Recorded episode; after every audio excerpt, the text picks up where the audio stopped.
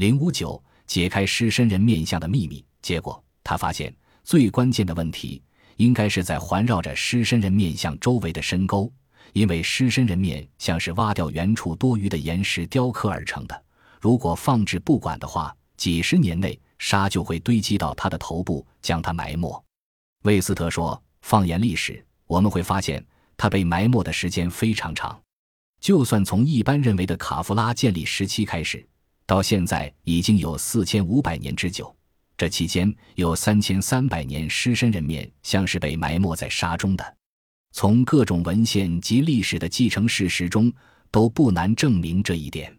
换句话说，至今为止，狮身人面像暴露在风沙的年代。”最多不过一千多年，其余的时间，它其实都被保护在沙石之中。不过，重点在于，如果狮身人面像真的是在古王朝时代由卡夫拉所建，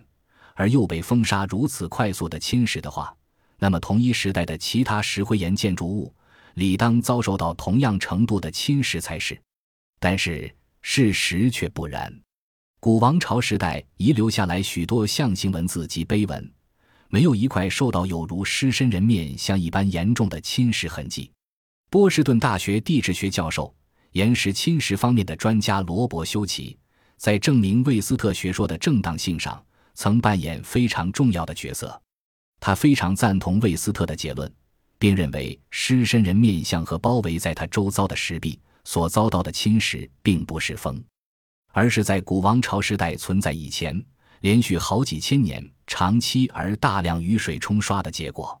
在一九九二年美国地质学年会中得到同柴的认可后，修奇教授于当年度美国先端科学协会的年会中，对包括古埃及学者的不同学科的专家再度发表他的研究成果。他再度指出，狮身人面像的身体和沟渠受到风雨的侵蚀，有的地方，至少在部分墙壁上。侵蚀痕之深达两米左右，使得外观看来蜿蜒弯曲，好像波浪一般。这种波浪状的外观，不论地质学家或考古人类学家，都很快的被说服，的确是被雨水侵蚀的结果。正如同桑沙所设的大师身人面像和他周遭的照片所显示，侵蚀创造出来的是纵向深裂纹与横向挖洞的组合。修奇教授认为，这是典型教科书范例。很明显，是石灰岩经过几千年激烈的风吹雨打以后的痕迹。风沙的侵蚀在石面上造成侵蚀痕迹，应该为水平锐利的，而且只有比较柔软的岩层会受到风沙伤害。雨水侵蚀外观上造成的效果和风沙完全不同。垂直的侵蚀只有在雨水沿着墙壁从上面往下流，而且还要是大量的雨水。从积沙高原往狮身人面向周遭的沟渠流才会发生，只有这样才会造成上面岩石坚硬的地方侵蚀程度反而高，而下面岩石硬度比较低的附近反而因为受到保护，侵蚀的程度相对低的结果。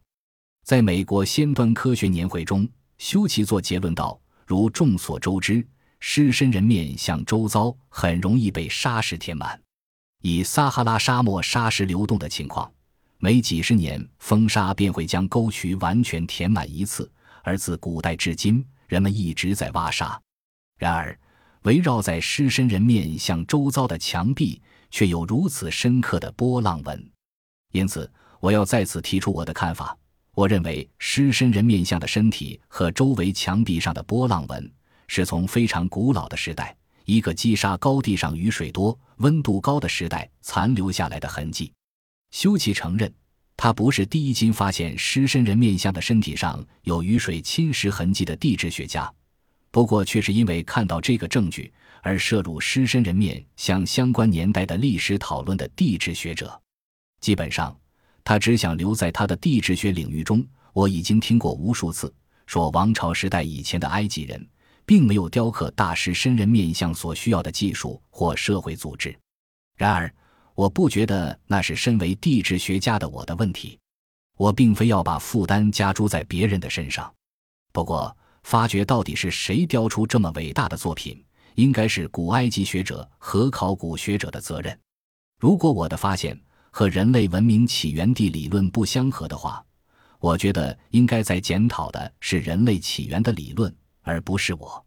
我并没有说狮身人面像是由亚特兰提斯之类的神秘岛人或火星人或其他什么外星人所建的，而只是追随科学真理。真理告诉我，狮身人面像真正建造的年代，比我们过去认知的要古老许多。